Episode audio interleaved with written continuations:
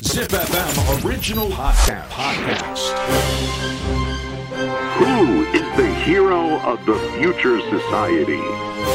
This is Hero Quest.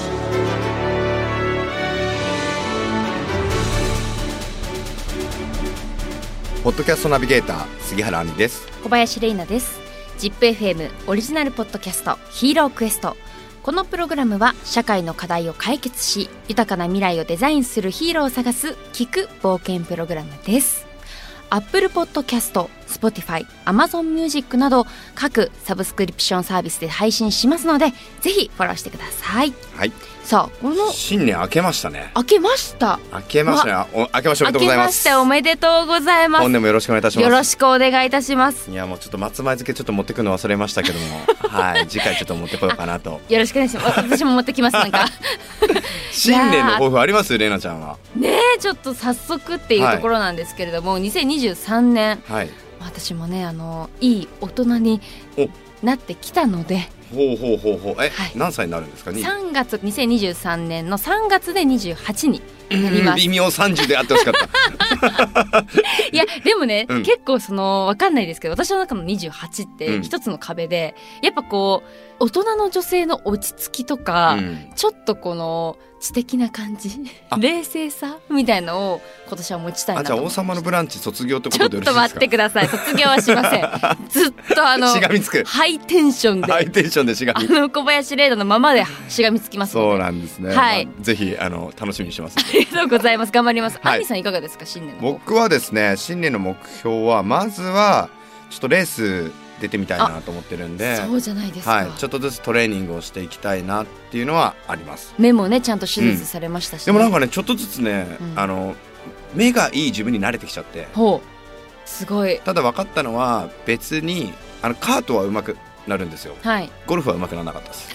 目の手術しても人がはい打ったボールがどこに行ったかだけ人よりも早く見つけられるというだけでしたなるほど。メリット、デメリットがあるんでそうなすんでね。いや、でもちょっと期待ですね。ね頑張ってくだ頑張さい。この番組もね、引き続き。そうですね、はいヒーロークエストとしての目標は僕もちょっと早々にやりたいなと思ってるのはおゲストの方々、はいたくさんもう豪華な方出ていただいてるじゃないですか、はいもうそうそうたるメンツなので、うんできればこのヒーロークエストというのをコミュニティ化してそのゲストの方たちをお呼びしてですね一堂に会してちょっと何かのをしたいなっていうのが、ぜひアンリさん、開も催うしすてごくいでだすよさい。 A さん B さん C さんみたいなのをマッシュアップしてガッチャンコっつってアベンジャーズじゃないですか。そうアベンジャーズアいやもうッセンブルしちゃいますね。そうなんですよなのでまあちょっとね、はいそんな感じで今年も頑張りたいなと思いますので、はい、引き続きよろしくお願いいたします。さて、はいヒーロークエスト今回の冒険のステージに進みましょう。はいアンリさん、私たちが進む冒険のテーマをお願いします。はい UGC の可能性ですうん、あれですよ UGG じゃないですよそう。アグじゃないですかアグじゃないですね。そう今ちょっと私、あれブーツか。 もしか缶コーヒーかななんて思っちゃったかもしれないですけど も、はいえ UGC ってご存知ですか UGC は、うんごめんなさい勉強不足でちょっとまあえー、と略し方としては、はいまあ、ユーザー・ジェネレイティッド・コンテンツっていうのの略なんですけども、はい要は簡単に言うと一般の人でもコンテンツを自由に作りながら、うん発表発信していきましょうおできますよっていうことをえー指してるんですよね。もうじゃあ今の世界今の世の中には結構ねそうですねやられてる SNS 方を多通いじですて、ね例えばそのポッドキャストもそうですし、個人でパーソナリティになる方もいらっしゃいますし確かに TikTok とか Twitter インスタ使っていろいろな手法を用いてやる方たちがたくさんいるので、うん最近ってその芸能人ってうん枠組みがすごくあ曖昧になったと思いませんもうねそこのボーダーラインはねほぼないに等しいですねないですよねはい、だから影響力とかうもん今可視化されて数値化されてるわけで、これ本当リアルな話でその、まあ、テレビのタレントうん、っていう、まあ、いいわゆる事務所に入っているはい芸能人って呼ばれる枠よりも、うんまあ、こんなことでは語弊がいろいろあるかもしれないんですけど、語弊だらけ だね大丈夫語弊がうんたくさんあるかもしれないんですけど、カッ ただゲストさんとかの色が変わってきたんです今までだったら、うんテレビでゲスト呼ぶ方って、い、わゆるタレントさんモデルさんとか、女優さんが多かった中で今はもう SNS とか自分で発信している人がどんどんどんどんバズって人気になってきて、そういう方をゲストに呼ぶっていうもう影響力がもういいですね今日のあのアイドリングトークおもう完全に多分わこんな影響力ある人になってみたいっていう人の一人ですよね今日本でやばいです私本当にもう今ドキドキして嘘その感じしないけど本当にはいあのーこれ言ってないんですけど、はいあ言ってたか言ってましたよね私いやなんかねずっとレイナちゃんね基本的に後出しが多いんですよそうフィッシュボーイのことを子さんって言い始めたりとかいや今日に関しては私、はいこ見れないです今まだまだ見れないですか、はいもうじゃあ紹介しちゃいましょうかいいですかしましょうしよろまししくょおう願いしますはい、えー今回お迎えするヒーローはハンドボール元日本代表そして TikTok クリエイターのドイ・レミ・アンリさんですよろしくお願いしますよろしくお願いしますレミたんですこんにちはよろしくお願いしますよろしくお願いします。ちょっと待ってレミたんやばいよめちゃくちゃファファンの目をしてる人あありがだとうございます。はいいや私はいさっきも打ち合わせされてたじゃないですか、うわ本物やと思ってうん私、本当目見れなくて今もこのアクリル板あるからなんとかやってきてるんですけど、なかったら気絶しちゃうえうん 結構いやいやいやいやいやいや本当だってえなんてお呼びしていいんですかいやなんかもうレミたんで全然大丈夫です。レミタンちなみに今日ダブルアンリなんでそういなやんです。確かにそうさっきちょっとね楽屋トークしてたんですけどはいあのアンリって名前もレミって名前もね、うんフランスで語では男のお名前なんですよね、あそうなん男です性の名前なんですそようなんですね、だけども今僕らはうんやっぱりオリビアを聞きながらのアンリさんと かの影響とか、はいえー平野レミさんの影確かに確か響でに女性の名前っぽい感じ、うんまあ要は日ユ本だとねニセックスっていうんですか、はい両方で使える名前うんですよね、だから僕あの大学生の時に大学2年生の時にあのお母さんからいきなり連絡が来ましてですね。はいあんた振袖のカタログ届いたわよって。 僕名前でレミもアンリも女の子の名前なんで確かにめ名前で判断されて振袖のカタログ届いたんですよ。ちゃくレちミゃちゃ面ん 白いうちもなんだよねあえ嘘 僕もアンリだから杉原アンリだからもう完全に届いたよね えー振り袖えやっぱあれ名前で判断してるんですね。だから結構ちゃんとしてるよねあえのそうですよね。そうだからうん誰かがちゃんと振り分けてんのかそうでっすてよことでね。すよね、うんいやなんかよくできてますねよくできた AI びっくりしましたもん本当に。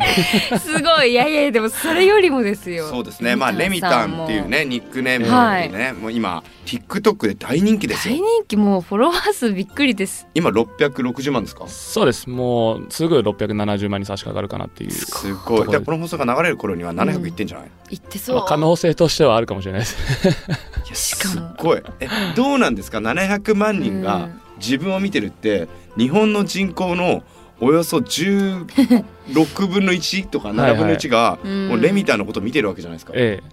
まあ正直あの自分でも全然ピントは来てないんですけど、あのこの前その数字を調べてみたんですね。はい、デンマークの人口を超えてましたね。すごいもうできてるもん話 が、もう全部できてるもんですもんいやいやいねいやだってもう私も本当ずっとレミタンさんうのんその SNS 見てきたので、うんもうなんあかりがとうございます勝手にもう大ファンいやいやファンは別に勝手にいいあいいですかあいいですか 許可とかいらないですあかりらがね。たいですなんかその実感するポイントとかないんですかその街中歩いてて、 うんうんそうですね。もう最近では本当にありがたいことに、はいもうマスクしてキャップしてて目元しか出てないのにバレますね。いいややもうやめっちぱゃりくちゃ目の印象はい。ここでそんなに俺強いん だってまああの彫りが深い人あるあるとかやってたん で結構注目されちゃってるのかなっていう、いやめへっーちゃ面白いあの僕レミタンと初めてお会いした時に、はいまあ、共通の友人の紹介でみんなで食事会したんですよ、うん男性8人ぐらいですか、うでやったんですけどもあれ俺この人どっかで会ったことあると思ってほ結構多いんですよそういうたくさんういろんな人にお会いるするので確かに確かえにどうしよう名前が出てこないと思って、はいでも絶対会ったことあると思ったら、うんうん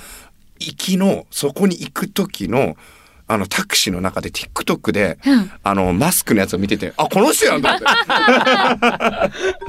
すごいタイミングすごいですねえ偶然えー、すごいいやおじさんたちははいそのぐらいの感覚で見てるので、そっかレミタンというよりもそのコンテンツの内容が面あ白あーなるほどなるほどくてすげえ面白いと思っいてやでもめちゃくちゃ内容面白いですよねでも実はあれなんですよねあのアンリさんとはお会いする前に、うん実は別の形で共演してましあえてそうなんですか何かっていうとあの彼が今、えっと、一つのプロジェクトで人が乗れる、はいあの機械はいマシンってロボットの、まあ、プロデュースって言ってるんですかね、はいなんかそうをですねしてましてでそれをあの日本に持ってきたんですよねで僕その頃ちょうど「あの逃走中」っていうフはいジテレビの番組に出させていただいて、そこのなんかラスボスみたいな感じ で彼のロボットが使われてたんですよあれだそうなんそでうなんですすよだからはい僕らはね、あの間接的にねもう共演済みなんですよそうなんでなすんか運命感じちゃいますね はい、ちょっとフジテびっくりしまフしたジテレビの方ではやいらせていただいてますけども、そうだったんですそねうダブルアンリで、えーダブルアンリで、はいはいじゃあもうそこからもそうですねもう一緒にご飯食べに行ったりとか、はい泥酔しながらシミュレシーミュレーシショョンンゴゴルルフフやったりとかこれすごい楽しみなんですけども、はいまずちょっとレミタンのううんちょっと何ですかね紐解いていこうもうぜひぜひと思うんですがまずレミタンってどっちから入るかだと思うんですよ。うん TikToker レミタンなのか、ハンドボールのレミタンなのか。お願いしで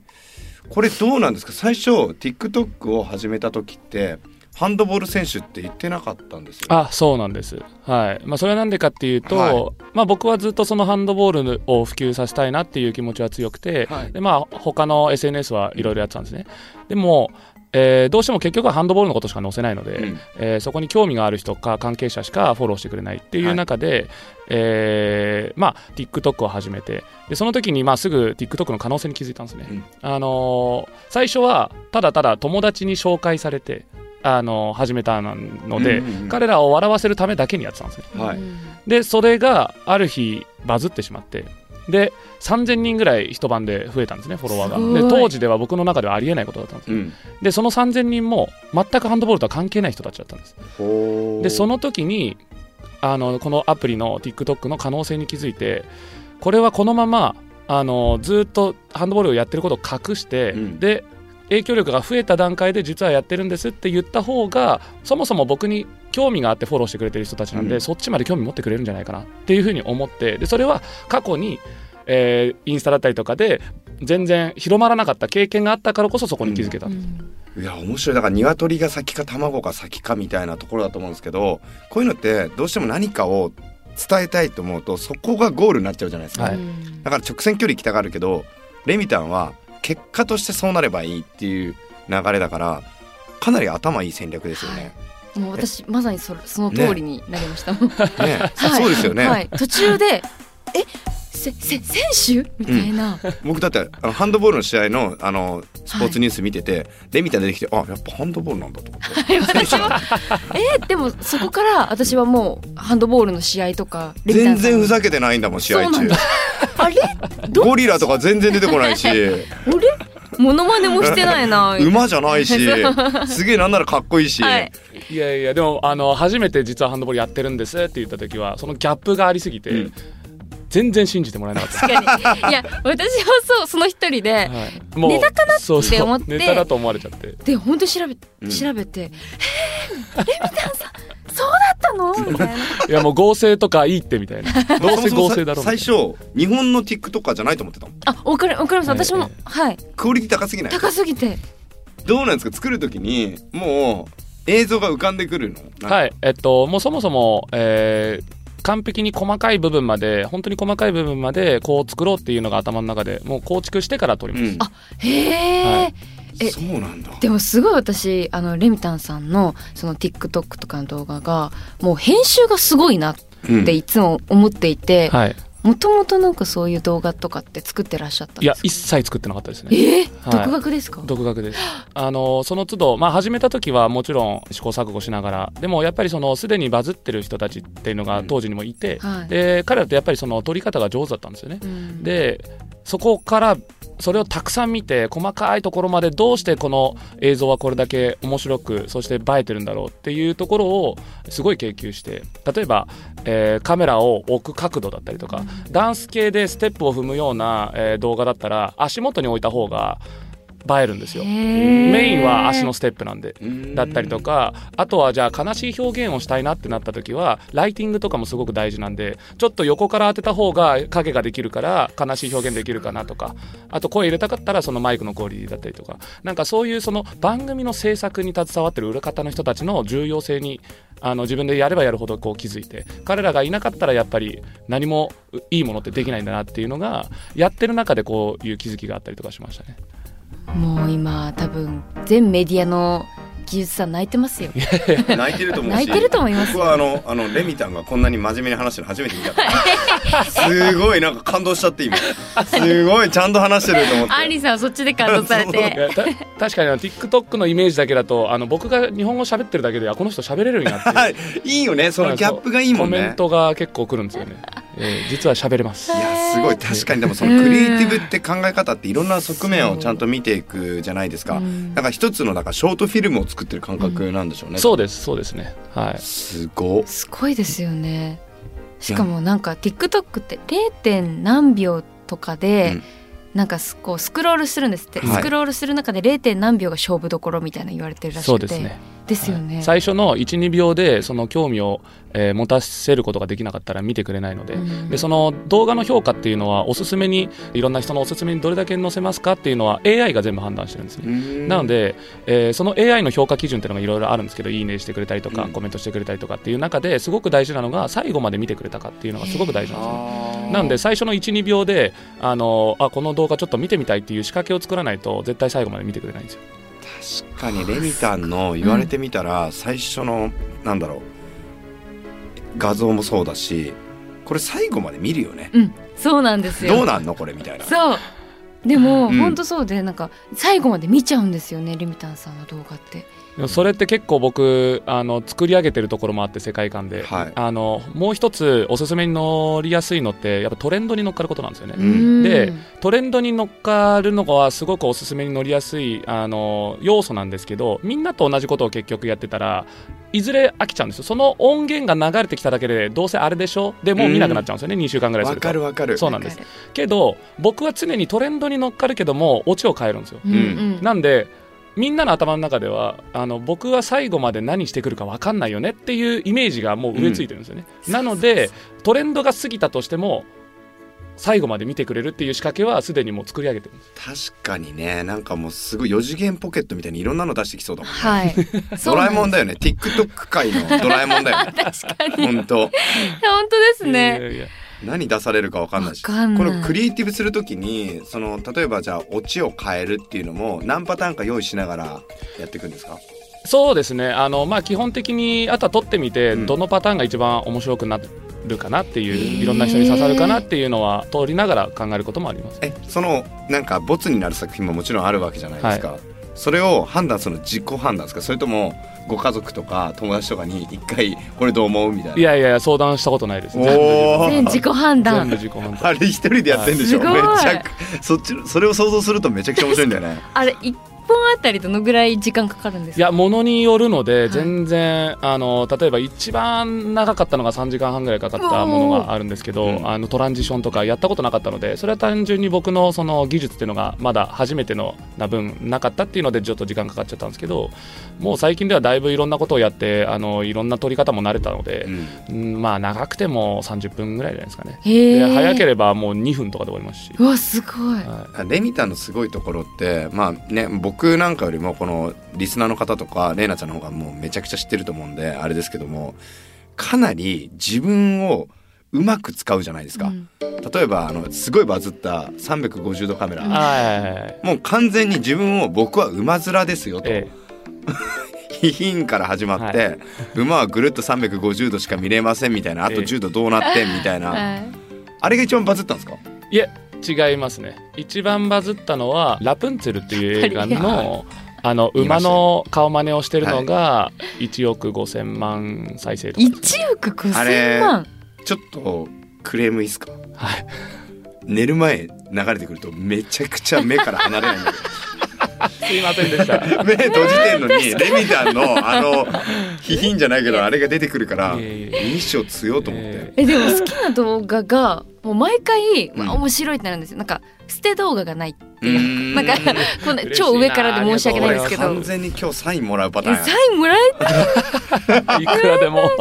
レミタンはどのくらいの頻度で上げてるんですか本当にその僕も一応アスリートなので、うんあのシーズン中とかになるとやっぱり忙しくなったりとかするんで、それ以外のところでは基本的には毎日上げてる時期もあったんですけど、うん最近ではおかげさまでちょっと忙しくさせていただいていることもあって本当に2日に一遍か、まあ、週で言ったら34とかですかね最近は。だからみんなでもそれでも待ってましたになるんだよね絶対そこで離れないんですよね、うんすごいですよねもうぐっと心つ TikTok の魅力っはてい何ですか、なんかほいろんな SNS あるじゃないですか、えその中でもその TikTok にすごく力を入れていくっていう理由はいえーっとまあ、もちろんその将来性のことも含めてなんですけど、えーその媒体だけの魅力を、えー僕が感じてるところっていうのは、えーまあ、最強の広告媒体かなっていうふうに思っていて、うんまあ、誰でもタダでまずはできるっていうのと、えー今やっぱりその人間の脳って、えー CM がどうして15秒ぐらい15秒かうん30秒かっていうのは、まさにその無意識でもある程度この集中して意識を傾けられる時間っていうのが人間って大体それぐらいなんですよねうんなので TikTok ってちょうどいいんですよ本 TikTok 当っにて時間6秒8秒なんでなんまあで、大体もともとは15秒が限界でスタートしたんですけど、うん今は10分まで取れるんですけどもともとは15秒っていうのがなんかあれですよねもう結局だから脳科学的にその先ほど今レミタが言ってくれた通り集中力が続くっていうのが、その何秒っていうのがどんどんどんどん縮まってるんですよね今ねそうなんうです、ん15秒からなんかもうそう、はいもう6秒とか8秒までどんどん下がっていくっていうそうはいだから初めて Facebook とかインスタで、えー動画が見れるようになりましたってなった時に結構長いこと見れてたんですよ、うん初めてのことだったから嬉しかったし、でも今インスタで1分の動画とかもう最後まで見なくないですかわ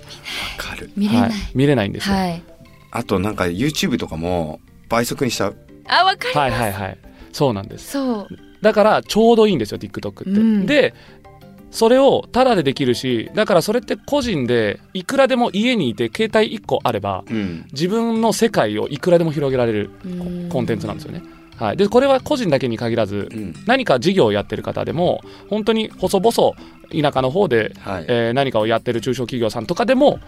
いくらでも見せ方次第で世界にアピールできちゃう。確かタダ素で。晴らしいよねはい、なんか今そのビジネスの可能性みたいなのも今レミタの方が話してくれましたけどももちろんなんか想像できる範囲でいくと例えばレミタンのブランド価値だったりとかレピュテーションがどんどん上がっていってまあいろいろなお仕事につながるっていうのはすごく想像できるんですけどもその他になんか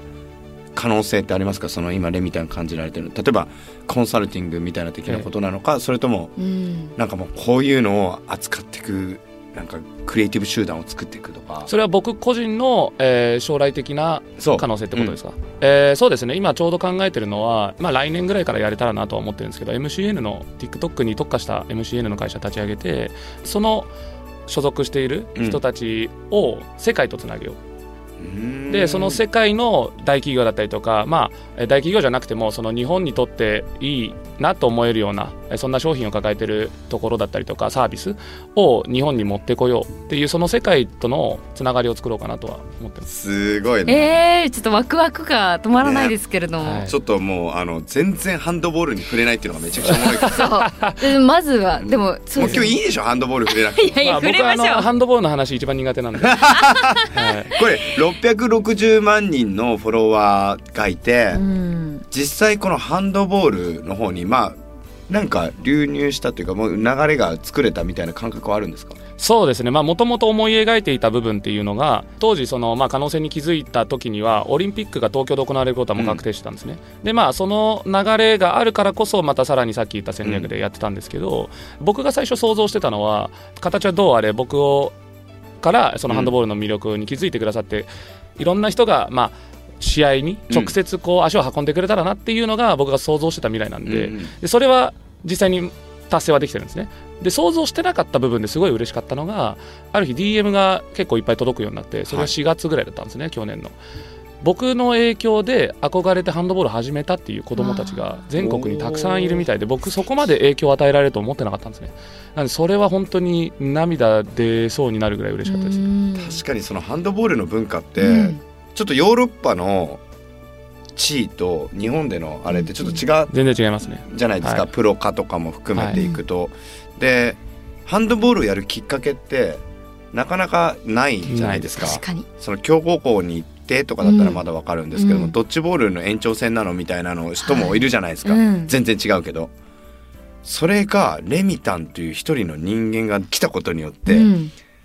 子供たちが始めるってめちゃくちゃ興奮するねはいすごい嬉しかったですね最後にちょっとお伺いしたいのがこのレミタンみたいにそのクリエイティブの力を使ってですねまあ世界にまあいろいろな情報だったりとか人とつながりとかまあろねデンマークの人口量多いみたいなさっきの話もありましたけどうもん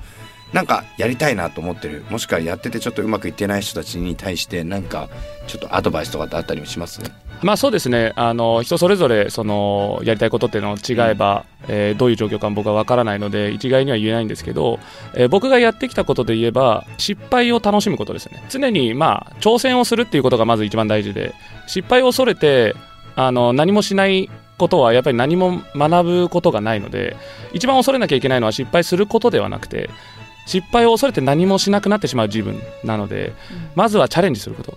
が一番大事ででその先にどうして失敗したのかっていうのをその都度細かく分析をするでそれと世の中の需要を照らし合わせて何が必要なのかっていうのを、えー見出してってまたチャレンジするこの繰り返しがやっぱり成功への道なのかなって思いますここに来ていただくゲストの方ってはい言葉の言い回しは違えど皆さん同じこと言いませんそうなんですあそうなんですね本当今そう思いゾワッとしませんでしたヒーローになる方って、やっぱそういう信念とか芯とか考え方っていうのがやっぱ皆さん同じなんだなっていうの、 えまあー今の話を聞いてるともしかしたらレミタもあまり自分を褒めないタイプで常に多分チャレンジチャレンジするタイプだと思うんですよね。